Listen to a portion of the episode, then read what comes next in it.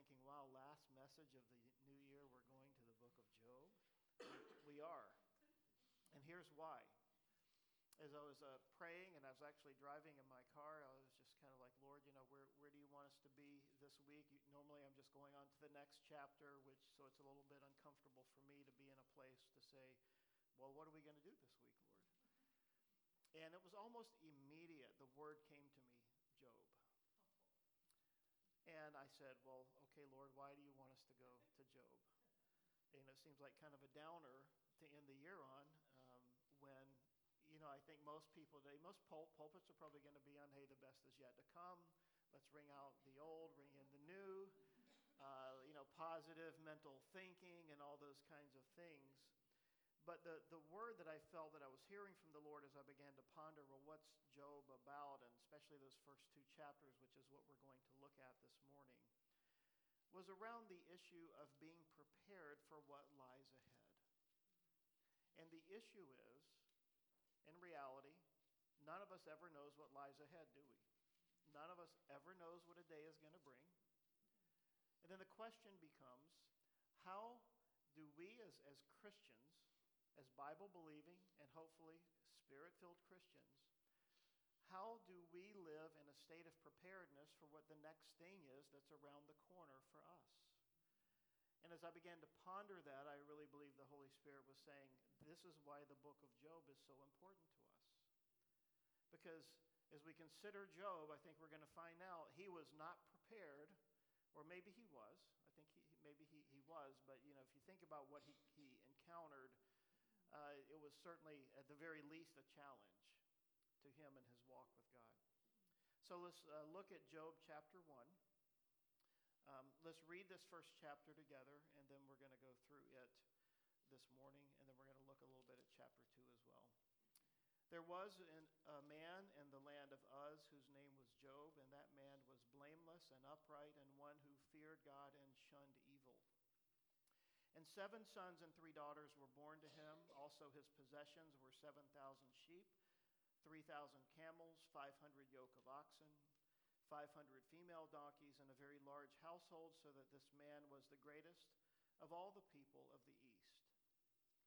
Now his sons would go and feast in their houses, each on his appointed day, and would send and invite their three sisters to eat and drink with them. And so it was when the days of feasting had run their course that Job would send and sanctify them, and he would rise early in the morning and offer burnt offerings according to the number of them all. For Job said, "It may be that my sons have sinned and cursed God in their hearts." Thus Job did regularly. Now there was a day when the son, sons of God came to present themselves before the Lord, and Satan also came among them. And the Lord said to Satan, "From where do you come?" So Satan answered the Lord and said, "From going to and fro on the earth and from walking back and forth on it." Then the Lord said to Satan, "Have you considered my servant Job, that there is none like him on the earth, a blameless and upright man, one who fears God and shuns evil?" So Satan answered the Lord and said, "Does Job fear God for nothing? Have you not made a hedge around him, around his household, and around all that he has on every side? You have blessed the work of his hands, and his possessions have increased in the land. But now stretch out your hand and touch all that he has, and he will surely curse you to your face." So the Lord said to Satan, "Behold, all that he has is in your power. Only do not lay a hand on his person." Then Satan went out from the presence of the Lord. Now there was a day when his sons and daughters were eating and drinking wine in their oldest brother's house. And the messenger came to Job and said, "The oxen were plowing and the donkeys feeding beside them, when the Sabaeans raided them and took them away. Indeed, they have killed the servants with the edge of the sword, and I alone have escaped to tell you." While he was still speaking, another also came and said, "The fire of God fell from heaven and burned up the sheep and the servants and consumed them, and I alone have escaped to tell you." And while he was still speaking, another also came and said, "The Chaldeans have the Chaldeans have formed three bands, raided the camels and took them away, yes, and killed the servants with the edge of the sword, and I alone have escaped to tell you." And while he was speaking, Another also came and said, your sons and daughters were eating and drinking wine in their oldest brother's house. And suddenly a great wind came from across the wilderness and struck the four corners of the house. And it fell on the young men, and they are dead. And I alone have escaped to tell you. Then Job arose and tore his robe and shaved his head and fell to the ground and worshipped. And he said, naked I came from my mother's womb, and naked I shall, shall I return there. The Lord gave, and the Lord has taken away. Blessed be the name of the Lord. In all this, Job did not sin nor charge God with wrong. Lord, again, please add your blessing to the reading of your word. And as we study it together, may you speak by the power of your Spirit and bring to each one of us the things that we need to consider. In Jesus' name, amen. So as we consider Job's life and what happened in his life, if you've ever read his story, if you've ever read these first two chapters of the book of Job, then you know that great tragedy struck in Job's life. But before we get there, let's talk about the man, Job. And in these first few verses here, down to verse five, we we have what I will term the earthly realm, the place where we live out our lives. And Job was, in a sense, living out his life, minding his own business, doing what God had put before him. Now, as we consider Job and his story, we want to put this in a context. And the context is most people believe that Job was a contemporary, perhaps, of Abraham, that this may be actually the first book of the Bible written, even before the book of Genesis, and that this was, of course, very, very early on in human history. And I think something that we should consider about Job and about Abraham and about those who lived in this time of human history is this. There was no Word of God, right? There was no Bible. There was only the Word of God that had been revealed to them in some way. And there was a general knowledge of God. And even when we read about Abraham in the early days of uh, you know, Adam and Eve, and then, you know, how the lineage came and the earth was populated through them, there was this awareness of the person and the presence of God. And so they didn't learn about God like we learn about God by picking up this book that we now are so blessed to have, the Bible, the scriptures. They didn't learn about God by going to church, per se, because there was no church, of course. So how did they learn about God? I, I don't have a good answer for that, but I can tell you this. As we consider the life of Job this morning, this was a man who loved God. Can't we see that here in these, these first five verses? This was a man who loved God. And think about the, the light that we have been given. Think about the word that we have been given. And as we consider Job's life and how he responded to the difficulties and the persecutions and the full-blown frontal attack that Satan was granted to bring into his life, think about Job's knowledge and understanding of God and who he was. So first of all, in verse one, there was a man in the land of Uz whose name was Job, and that man was blameless and upright and one who feared God and shunned evil. Do you know what Job's name means? So often we consider these things right in the scriptures. So what is the person's name and what does that name mean? Job's name, when translated, means hated one, persecuted, hostile, enemy. That, that, that's a bummer of a name, huh? What a tough name to be given. And yet, as we read about Job, this was more characteristic, of course, of what happened to him than who his, he was in his character. In his character, he certainly did not portray himself or act as a man who was hated, persecuted. He certainly was not hostile, and he was not an enemy of people. In fact, it was just the opposite with who he was. And so we're told here that this man, Job, he was blameless and upright. And this is from God's point of view.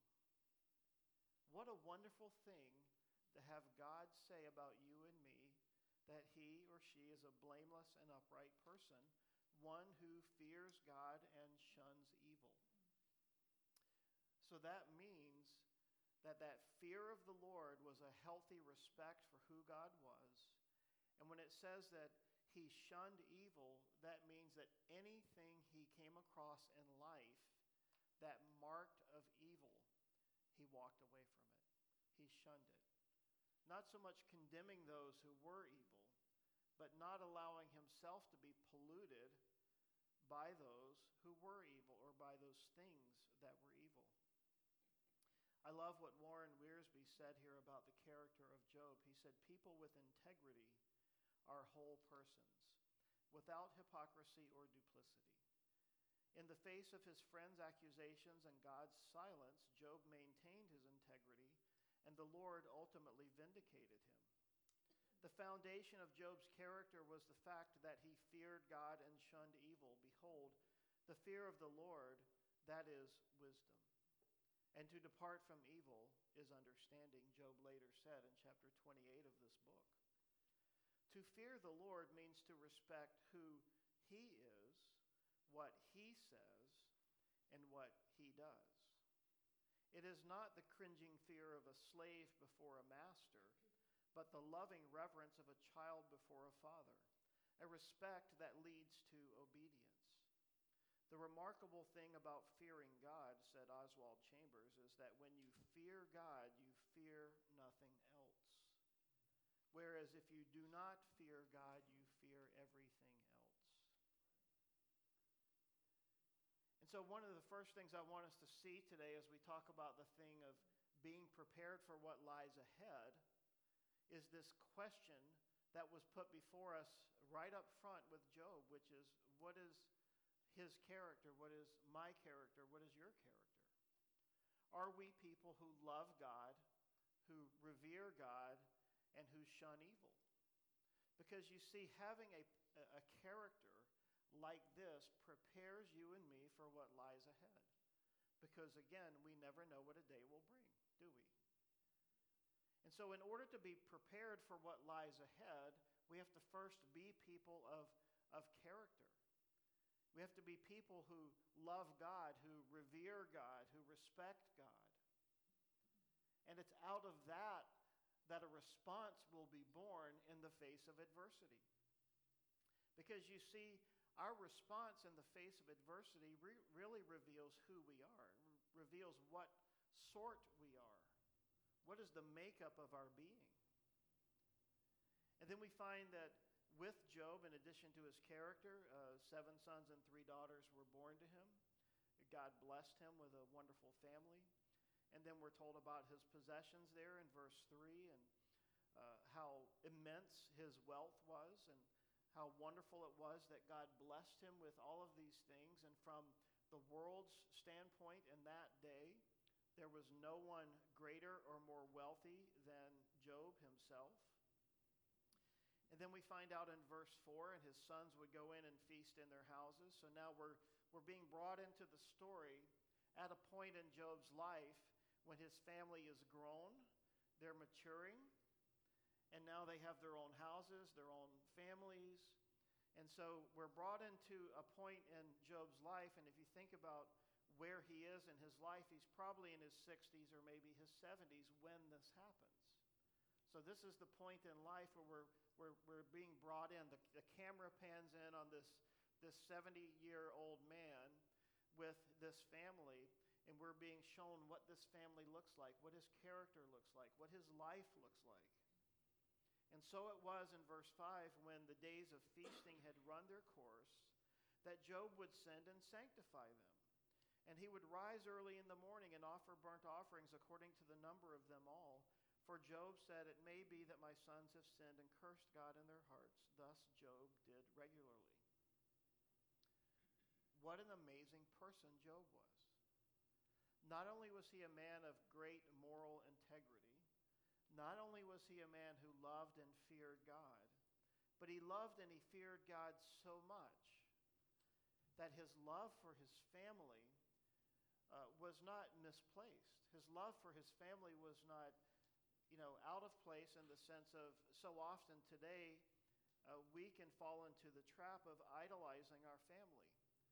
He knew that the most important thing that he could pass along to his family was that same fear of God that he had. And so when his kids would do these things, when they would have their, their gatherings or or whatever, uh, he would send and sanctify them.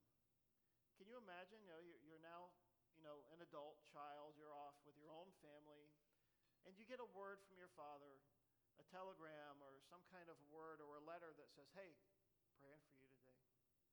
Love you. Lifting you up before God today."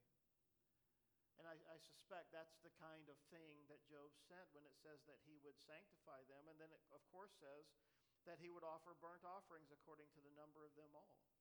So there was already an understanding at this point in history of the need for a sacrificial offering for sin. And I love Job's attitude here. It may be, it's possible, I don't know, that my sons have sinned and cursed God in their hearts, and thus Job did regularly. I love how Job interceded for his family and how he prayed for them, and how his constant prayer was, God, it might be that they've turned in their heart uh, against you and they've said something against you, and I'm just praying, God, that you would forgive them. I'm, I'm praying, God, that if they've done such a thing, that they would turn their hearts back to you. And I'm just praying, God, that you would keep your hand of blessing upon them. And you can just hear, can't you, the prayer of Job as he prays for his family. And it says, thus Job did regularly. And I think these are all important things for us to understand and building blocks for us to take note of as we think about what lies around the next bend in the road for us, whatever that may be. It could be great blessing, and I pray that it is. But we all know, because we've all lived long enough to know, that adversity comes, doesn't it? Trials come, difficulties come into our lives.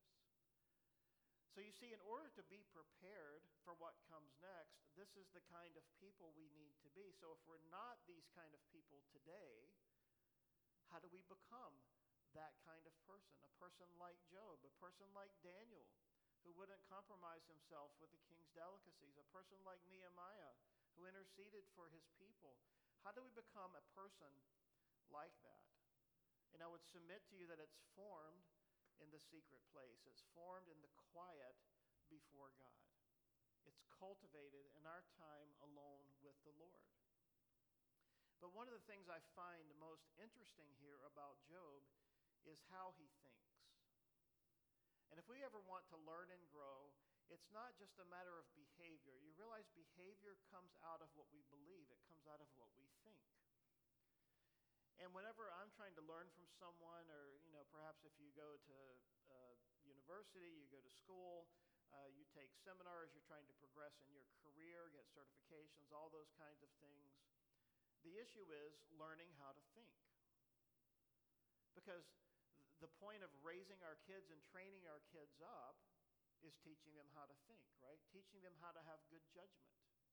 And so the issue of how a person thinks is of utmost importance to us. I know when I sit with people in counseling and I start to listen to the problem and the issues, and I just kind of listen and take it all in, what becomes very apparent as you listen is how they, they are thinking about things, what their perspective is. And so how is Job thinking about these things? He's thinking, what if my kids have offended God? What do I do about that? I pray for them. That's what he does. He prays for them. So how we think affects how we act. It affects how we live. So how is how you think formed? How is what you think um, based? What is it based upon? Is it based upon your circumstances? Is it based upon what others think or say? Do you live in fear of other people's opinions? Or do we care most about what God thinks of us, about who he says we are and of what he thinks of us? There's so many places in the scriptures to go to that tell us what God thinks of, of who we are, but here's one of the most wonderful and blessed ones found in Psalm one thirty-nine, beginning in verse thirteen. This is what God thinks of you. So this morning, before I read this to you, if you struggle with your self-image, if you struggle with what does God think of me, if you struggle with guilt and those kinds of things, I hope and pray that you will receive this word of the Lord as for you. Here's what it says in Psalm one thirty-nine. For you formed my inward parts. You covered me in my mother's womb. I will praise you, for I am fearfully and wonderfully made. Marvelous are your works, and that my soul knows very well. My frame was not hidden from you when I was made in secret and skillfully wrought in the lowest parts of the earth. And your eyes saw my substance being yet unformed, and in your book they were all written, the days fashioned for me, when as yet there were none of them. How precious also are your thoughts to me, O God, how great is the sum of them. If I should count them, they would be more in number than the sand. When I awake, I am still with you. This is what God thinks of us. And as I mentioned, there's so many other places that tell us what God thinks of us. But what God thinks of us should be the basis for the formation of how we think of ourselves and of how we think of other people. Now, as we put a comma there and we go to verse six, we now move from the earthly realm or the physical realm to the spiritual realm or the heavenly realm. And as we go there, we find out that Job is unaware of what's happening in this realm. You know, and we have a New Testament version of this. It's found in Ephesians chapter six, verses ten through twenty. And we are told there in that passage of Scripture by the Apostle Paul that we do not war against flesh and blood, but against the unseen reality of principalities and spiritual beings in heavenly places. And so now here, in Job chapter one, beginning in verse six, we have an insight into what's happening in the spiritual realm. So we, we learn about Job. Now the camera cuts to the heavenly scene. And here's what's happening. Now there was a day when the sons of God, and that is a term used to refer to the angels, when the sons of God came to present themselves before the Lord, and Satan also came among them. And the Lord said to Satan, from where do you come? So Satan answered the Lord and said, from going to and fro on the earth and from walking back and forth on it. Then the Lord said to Satan, have you considered my servant Job, that there is none like him on the earth, a blameless and upright man, one who fears God and shuns evil? Now, when God is there speaking to Satan, and he's saying, have you considered my servant Job? Every time I read this, it just, it's frightening, right, to think that God would say that to Satan. And this raises a lot of questions, I think, in people's minds. Why didn't God protect Satan? Excuse me, protect Job from Satan? Why didn't God keep that hedge about him that Satan's going to accuse him of, of having about him? Well, he didn't just bring up Job's name to Satan, uh, to Satan. He says, have you considered my servant Job? That word means to scrutinize. It means to look at very closely. Almost like a military general might uh, assess his enemy and study the city and, and the lay of the land before he forms his battle plan and uh, goes into battle. So uh, God is not saying to Job just, you know, have you thought about this guy? He's saying, have you scrutinized him? Do you have a battle plan about how you're going to defeat my servant Job? And you hear God really expressing a confidence in a man. And that is like, wow, God, you're that confident in Job's character. So Satan answered the Lord and said, does Job fear God for nothing? And so what do we learn here? We learn about the character of Satan. The word Satan means accuser. And we know that he is called in the New Testament the accuser of the brethren.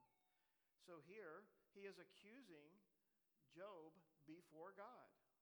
And he says, have you not made a hedge around him and around his household and around all that he has on every side? You have blessed the work of his hands, and his possessions have increased in the land. So Job is now accusing, excuse me, Satan is now accusing Job before the very throne of God. And he's essentially saying here in verse ten, the reason Job loves you, the reason Job fears you, is because you have blessed him. In other words, God, his love and respect of you is very shallow. It's only predicated upon blessing.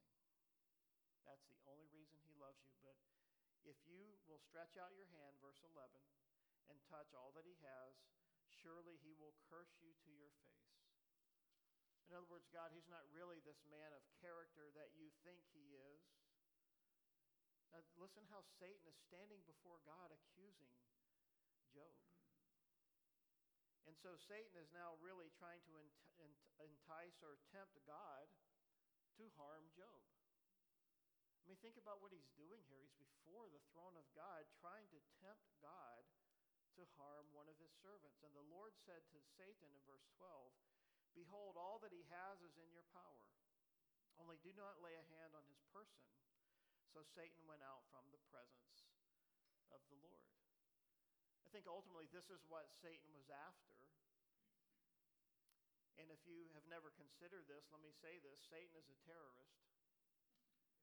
And he's out to destroy, to kill, to, to do what he can to bring people down. And I think as we're going to see in a moment, Satan is after destruction. Sa- Satan wants to tear down. And so the Lord gave Satan a certain latitude here, didn't he? To go out and to, to hammer Job, to persecute him. So in verse thirteen, we find out that there was this day, it was an opportune day, when the sons and the daughters were eating and drinking in their oldest brother's house. Um, and a messenger came. So there's four messengers who come. Now, before we even get into this, I just want you to consider for a moment. When something happens, when bad news comes, when there is adversity that enters our lives, who we are, how we live, how we think, this all prepares us for that moment. And God wants us to be prepared. God wants us to be strong in him. He wants us to love him. He wants us to fear him. Because that, that integrity, that character that's in our lives will prepare us for the next thing ahead. Now, whether God chooses to bless us in an immense way, or whether he chooses to allow some testing to come into our lives, as he does here for Job, he wants us to be prepared. So how did how was Job prepared? How can anyone really prepare for the kind of onslaught that Job is about to face? And I would say to you, it's by being in the secret place, by having your character forged in your prayer closet, in your time with God.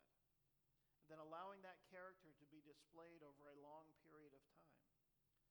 So this messenger comes in verse fourteen to Job and says, "The oxen were plowing and the donkeys feeding beside them, when the Sabaeans, these raiders, these marauders came and they took them away. And indeed they have killed the servants with the edge of the sword, and I alone have escaped to tell you." That one thing alone would be enough. There's a part of your household that fell. Someone came in and stole your stuff, and they killed your servants. They were evil people. And they came and they did this thing to you, Job. And I tried to think about these things and, and how would these things compare to different things in our lives today, and I don't know that there's really a parallel, but think about things that happen to people today. Well, someone stole your identity. They wiped out your bank account.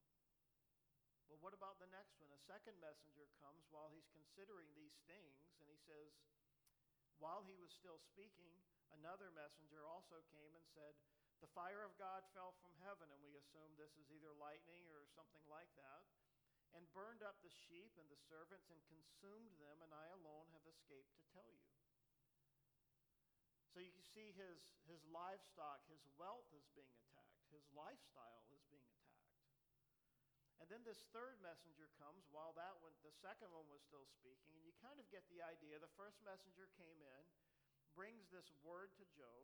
And while he's finishing, the second one comes in. And so the first one is standing there listening to the second one. And while the second one is finishing and the first one's standing there, a third one comes in.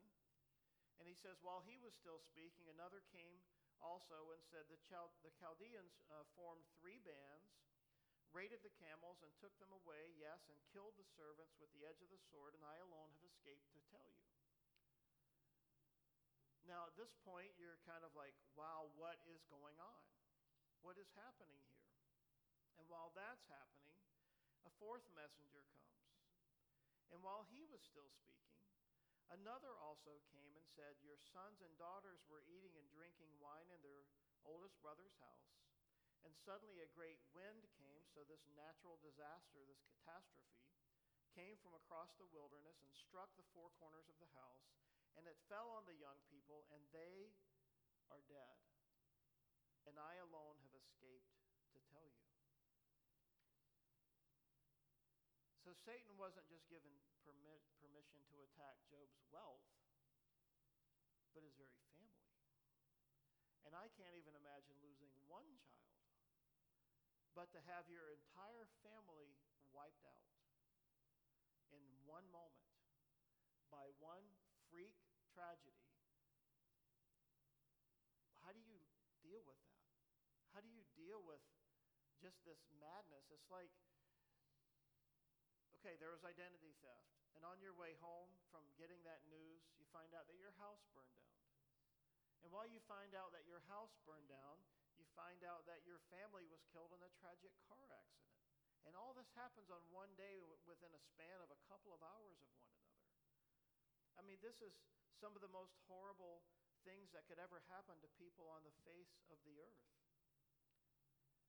But the focus is on Job and on his response, right? Look at verse twenty. Then Job arose, tore his robe, shaved his head, and he fell to the ground and worshiped. Wow. Most of us, and I'm sure Job, of course, was broken. I'm sure he was weeping. How could you not? Then Job arose, tore his robe, shaved his head, and fell to the ground and worshiped. He consecrated himself before God. These are the things a priest would do. This is something you would do when you enter a time of mourning or when you're consecrating yourselves. And notice his response here. You can't teach this to someone. And he said, naked I came from my mother's womb, and naked I shall return there. The Lord gave, and the Lord is taken away. Blessed be the name of the Lord. What a response. What prepared Job for that kind of response in that moment? It was the character. It was the time of forging in his relationship with God. And not to negate the tragedy and the horrendous nature of all these things that happened to him, but Job in that moment demonstrated who he was. You see, he was prepared for what was around the next bend. He was prepared for what was next in his life, even though it was the, the, the worst, the most horrible sort of tragedy, and he demonstrated his response and his character by bowing down, by worshiping God, and saying the things that he said here. Everything I have has come from God's hand. My wealth, my possessions, my family, everything. The Lord has given it to me, and the Lord has decided to take it away. Blessed be the name of the Lord. Later in Job chapter thirteen, he says, though he slay me, yet will I trust him. And then the next verse after that, he says, he also shall be my salvation. You see, this is who Job is. How do we prepare for the next thing in our lives, whatever that may be? I submit to you it's by adopting this kind of an attitude. It's by having that kind of character. It's by allowing God and the little trials that come our way to forge us into the person that he wants us to be, so that when the big things come, we can respond like Job. We can understand and relate and realize that everything that we have comes from the hand of God. And if God has given it, God is free to take it away if he so desires to do in the face of tragedy or adversity. And in verse twenty-two of chapter one, it says, "In all this, Job did not charge God with wrong." Job didn't look at God and shake his fist. And notice here, there is no indication from anything that we have read or studied so far that says Job ever went to the place of the why question. And isn't that where we always tend to go? When something happens, God, why? Why have you allowed this to happen to me? What's your purpose? What's your plan? I want to know right now. But Job didn't go there. He didn't even ask God the question, why? Because I submit to you, even though the word is not used, that Job had an understanding of God's sovereignty, meaning that God is free to do whatever he wants to do. Turn over to chapter two, or just read down a little further in the same paragraph. So we see the scene somewhat repeated here that was repeated that we saw in chapter one. There was a day when the sons of God came to present themselves before the Lord. Satan also came. And the Lord said to Satan, "From where do you come?" Satan answered the Lord and said, "From going to and fro on the earth and walking back and forth on it." And again, the Lord says to Satan, "Have you considered my servant Job? There's none like him on the earth. A blameless and an upright man, one who fears God and shuns evil, and he still holds fast to his integrity, although you incited me against him to destroy him without a cause." You see, God recognized what Satan tried to do in chapter one, where Satan came and tried to incite God against Job, and he said, you know, God, he only loves you because of the blessing. He doesn't love the blesser. He loves the blessing. Take away the blessing, he'll curse you. Guaranteed. Let me have Adam, God. I'll prove it to you. And so God gave him the opportunity. And God's now saying, he's sort of bragging on his boy a little bit in the heavenly realm here. And he says he still holds fast to his integrity, although you incited me against him to destroy him without cause. So Satan answered the Lord and said, "Skin for skin. Yes, all that a man has he will give for his life. But stretch out your hand now and touch his bone and his flesh, for surely he will curse you to your face." In other words, he's saying, okay, so maybe it wasn't the blessing, maybe it wasn't the wealth, maybe it wasn't even his family. But he says, Lord, if you touch his body, if you give him cancer, if you give him the worst kind of physical affliction, he'll curse you, God. We just didn't find the right combination, but if you If you touch his bone and his flesh, that'll do it. And the Lord said to Satan, "Behold, he is in your hand, but spare his life." Wow. So Satan went out from the presence of the Lord and struck Job with painful boils from the sole of his foot to the crown of his head. Couldn't even walk. Boils on, on his feet. He can't walk. And he took for himself a potsherd with which to scrape himself while he sat in the midst of the ashes. So Job is sitting there, reduced to a shell of a man. Everything's been taken away from him in the most horrible way, the worst possible scenario you can dream up.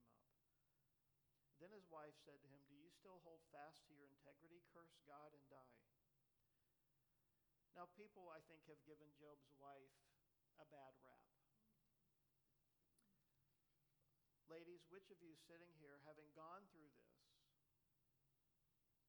could sit there without any, I mean, you're watching, you've watched this happen. Everything has been taken away from you. It's just you and your husband left.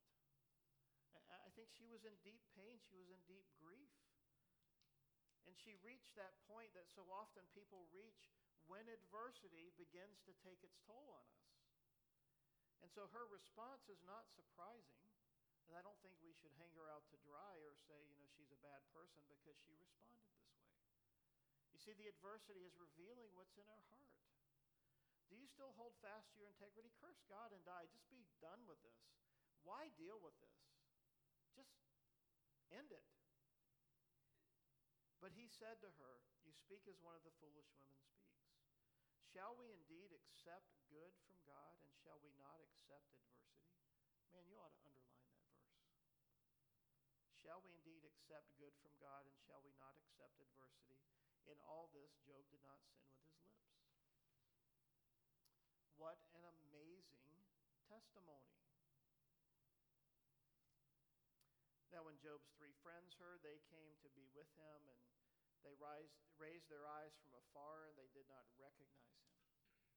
So this event, this experience, this turmoil, this tragedy, and now the physical affliction had taken such a toll on Job physically that even his friends did not recognize him when they came to him. And they lifted their voices and wept, and each one tore his robe and sprinkled dust on his head toward heaven. And so they sat down with him on the ground seven days and seven nights, and no one spoke a word, for they saw that his grief was very great. How do we prepare for what's ahead?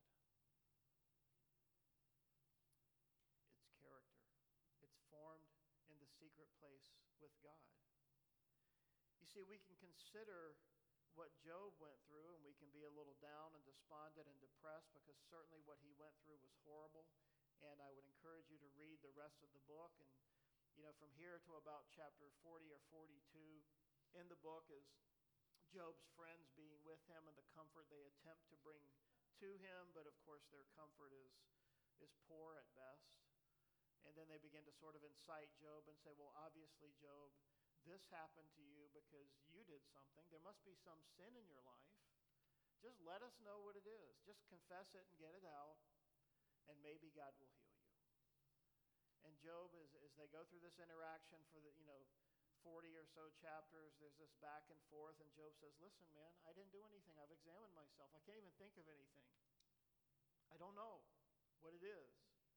But when you get to the end of the book, you find God sitting down with Job. And he said, and Job finally comes to the place where he says something to God, where he finally questions God just a little. And God says to him, okay, Job, let me just sort of set the record straight for who I am. And then God lays out his sovereignty as has never been laid out anywhere else in the scriptures in, in quite such a way. And as he does that, we find out at the end of Job's life that God restores everything to him tenfold. And he gets a whole nother family. Not that God can replace those whom he loved previously and lost, but God took him through this dark night of the soul. And God walked with him through it. And I believe, if I have, if I remember correctly, at the end it says that Job lived to about one hundred forty. So Job lived a whole nother life after this thing happened to him, and God restored everything to him. But as we think about Job, I want to just maybe focus for a moment on the Apostle Paul, because similar things happened to him, although they weren't exactly the same as Job's tragedy. So just listen to this if you want to write it down. It's in Second Corinthians chapter eleven. But this is the Apostle Paul speaking about how he dealt with adversity in his life. Are they ministers of Christ? I speak as a fool. I am more. In labors more abundant, in stripes above measure, in prisons more frequently, in deaths often. From the Jews five times I received forty stripes minus one. Three times I was beaten with rods. Once I was stoned. Three times I was shipwrecked. A day and a night I have been in the deep. In journeys often, in perils of waters, in perils of robbers, in perils of my own countrymen, in perils of the Gentiles, in perils of the city, in perils in the wilderness, in perils in the sea, and in perils among false brethren, in weariness, in toil, in sleeplessness, often in hunger and thirst, in fastings often, in cold and nakedness, besides the other things, what comes upon me daily, my deep concern for all the churches. But this same Apostle Paul is the one who said, we are struck down but not destroyed. You see, God brings these things. He allows these things to come into our lives. But when God allows these things to come into our lives, what do we do with them? How do we handle them?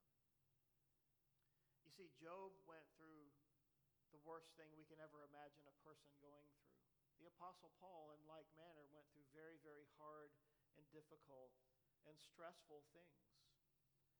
But I keep coming back to this one thing: a man who was blameless and upright, one who feared God and shunned evil. You see, if we want to be prepared for the new year, if we want to be prepared for what's around the next corner, around the next bend in our lives, and of course we all want blessing, we all want the good things, and we all believe the best is yet to come, and those are good things. But what if something like these things happen? What if things come into our lives that bring tragedy or adversity or bring challenge? What do we do? And I submit to you, it's it's it's what's been told to us through the scriptures the whole time we've been studying them together as a church. It's love the Lord your God with all of your heart, soul, mind, and strength, and your neighbor as yourself. You see, we prepare, whether it's good or evil, whether it's blessing or tragedy, we prepare by loving God and by allowing Him to love us. So that when we get into those moments, when we have those challenges, we do what Job did. We fall to our knees. If necessary, we shave our head. And we worship God. And in everything that happens, we don't turn to God and curse Him and say, God, why me? And we don't shake our fist at Him. And even if we do that, now listen, even if we do that like Job's wife, God still has forgiveness. God understands that we are weak. Psalm eight, you know, God, what is man that you are mindful of him? For God knows that we are but dust. And when we go through these things, God allows our character and our nature and what's in our heart to come out. And I've often viewed the side effect of tragedy and adversity sort of like on a medical level when we have a sore, you know, and then a head develops and there's this, this ugly pussy thing that happens, and eventually it, it just has to come out. And it's nasty. But once the poison comes out, then the healing can begin. And God wants to take us through those things so that we can be healthy and whole. You see, when Jesus bore our sins upon the cross, He did so so that by His wounds, Isaiah tells us, we would be healed. By His stripes, we would be healed. And all of the vileness, all of the evil, all of the blackness of sin on that day in Judea, when Jesus was crucified, there on that cross was poured out the wrath of God against all unrighteousness was poured out on Jesus that day. And you see, even if I don't respond like Job, even if I fail miserably in the tests that God has brought into my life, I fall back on Jesus. How do I prepare? I cling to the cross. I walk with Jesus. I get up every day and I say, Lord, I'm a weak man. I'm a weak woman. uh, you know, I want my character to be like Job. I want my character to be like Daniel. I want it to be like the apostles. I want it to be like Nehemiah. But I'm not there yet. I'm a person who's in process. And see, I think the greatest thing that God can give us is preparation for what lies ahead.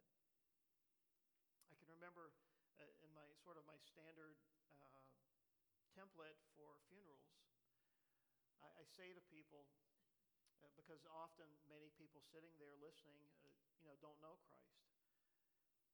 I call into question the eternal nature of man, and I bring it forward, and I say, what do we do? How do we prepare for eternity? The only way I know to prepare for eternity is by the blood of Jesus Christ. He is the one who has given us an eternal solution to an eternal problem. The eternal problem is sin. The eternal solution is the blood of Christ. And so I can only walk forward in fellowship with Jesus. And so I want to be prepared. I want you to be prepared. Rather than giving a teaching a man, rather than giving a person a fish, I want to teach a man how to fish. I want to prepare my kids. I want to prepare my family. I want to prepare the church for what lies ahead. What lies ahead? I don't know. I can't prognosticate that. And God's not going to tell you. But when the tests come, when the trials come, when the storms come, and they will, it will reveal of what sort we are. And when we fail, like Peter failed when he denied Christ, and I think in some respects he was surprised, right? Because a few hours earlier he said, Lord, these blokes, these will fail you, but I never will. Lord, I'm with you. I'm your man. And all it took was a servant girl coming up to him saying, aren't you one of his disciples? Oh, no, not me. Lying in her face to protect who he was. And what he went through was much less than what Job went through, right? It was mild persecution, to say the least. And yet he failed. And you see, God doesn't want us to fail. He wants us to pass. I love what Pastor John Corson said many years ago, and it's always stuck with me. He said, God doesn't give us a pass-fail test. He give us He gives us tests that are pass-pass. We get to keep taking the test until we pass. That's the kind of God that he is. Until we learn the lesson, until we understand that everything is in Jesus. Jesus is our only hope. And just like when Peter got out of that boat that day on the ocean in the storm, and he said, Lord, if it's you, bid me to come to you. And he says, yes, come. And Peter took that step. And then he began to sink because he, he allowed fear to enter his heart. Fear of the storm and fear of what might happen to him if he failed and if he sunk. But Jesus took his hand as he was sinking, and Peter yelled out, Lord, help me. I have that underlined in my Bible because that's my prayer most of the time. Lord, help me. And if we will learn to do that twenty-four seven, if we will learn to cry out to him in the night seasons when we wake up in the middle of the night, if we will learn to press into the Lord, then God will strengthen us. God will prepare us for what lies ahead. And he will make us strong. Not strong in ourselves, not persons of high moral fiber, but people who are strong in the Lord. The scriptures always tell us, be strong in the Lord and in his mighty strength. You see, God wants to prepare us for the days ahead, whatever they may bring. But he wants us to be strong in him. And so my encouragement to you today, in light of Job, in light of Paul, in light of anything that you may have experienced or for what may yet come, be strong in the Lord. Let him encourage you. Let him be the lifter of your head. I lift my eyes toward the hills from whence cometh my help. My help comes from the Lord, maker of heaven and earth. Unless the Lord builds the house, they labor in vain who build it. So we can't do anything apart from God. Jesus said as much in John fifteen, apart from me you can do nothing. Unless you abide in me and my words abide in you, you can't live, you can't survive. You see, we can't survive apart from the Lord. And the second we think we can, the second we think we can do it on our own, we will fail. But when we reach out and take his hand, when we place our faith and our trust in him, he'll bless us.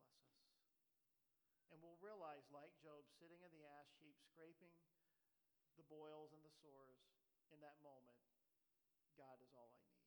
And you see, that's what Satan wanted to test, wasn't it, ultimately?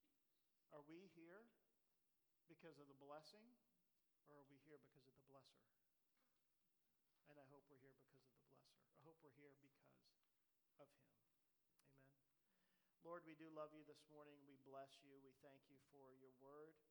We thank you for ministering to us. Lord, prepare us for the days ahead by making us strong in you and by helping us to trust you. And Lord, even though we may have failed, even though when the difficulties have come, maybe we've already done and said things, maybe we've cursed God as Job prayed for his sons that they wouldn't, or, or as his wife tried to encourage him to do because she was in so much pain. Lord, even if we've done that, we know that you still love us and you understand our weakness. You understand our frailty. Lord, thank you for your grace and for your mercy. May we walk into this new year bold and full of faith, because is anything too great for you? The answer is no. With God, all things are possible, and nothing is impossible. And Lord, you restored Job, and you gave him greater blessing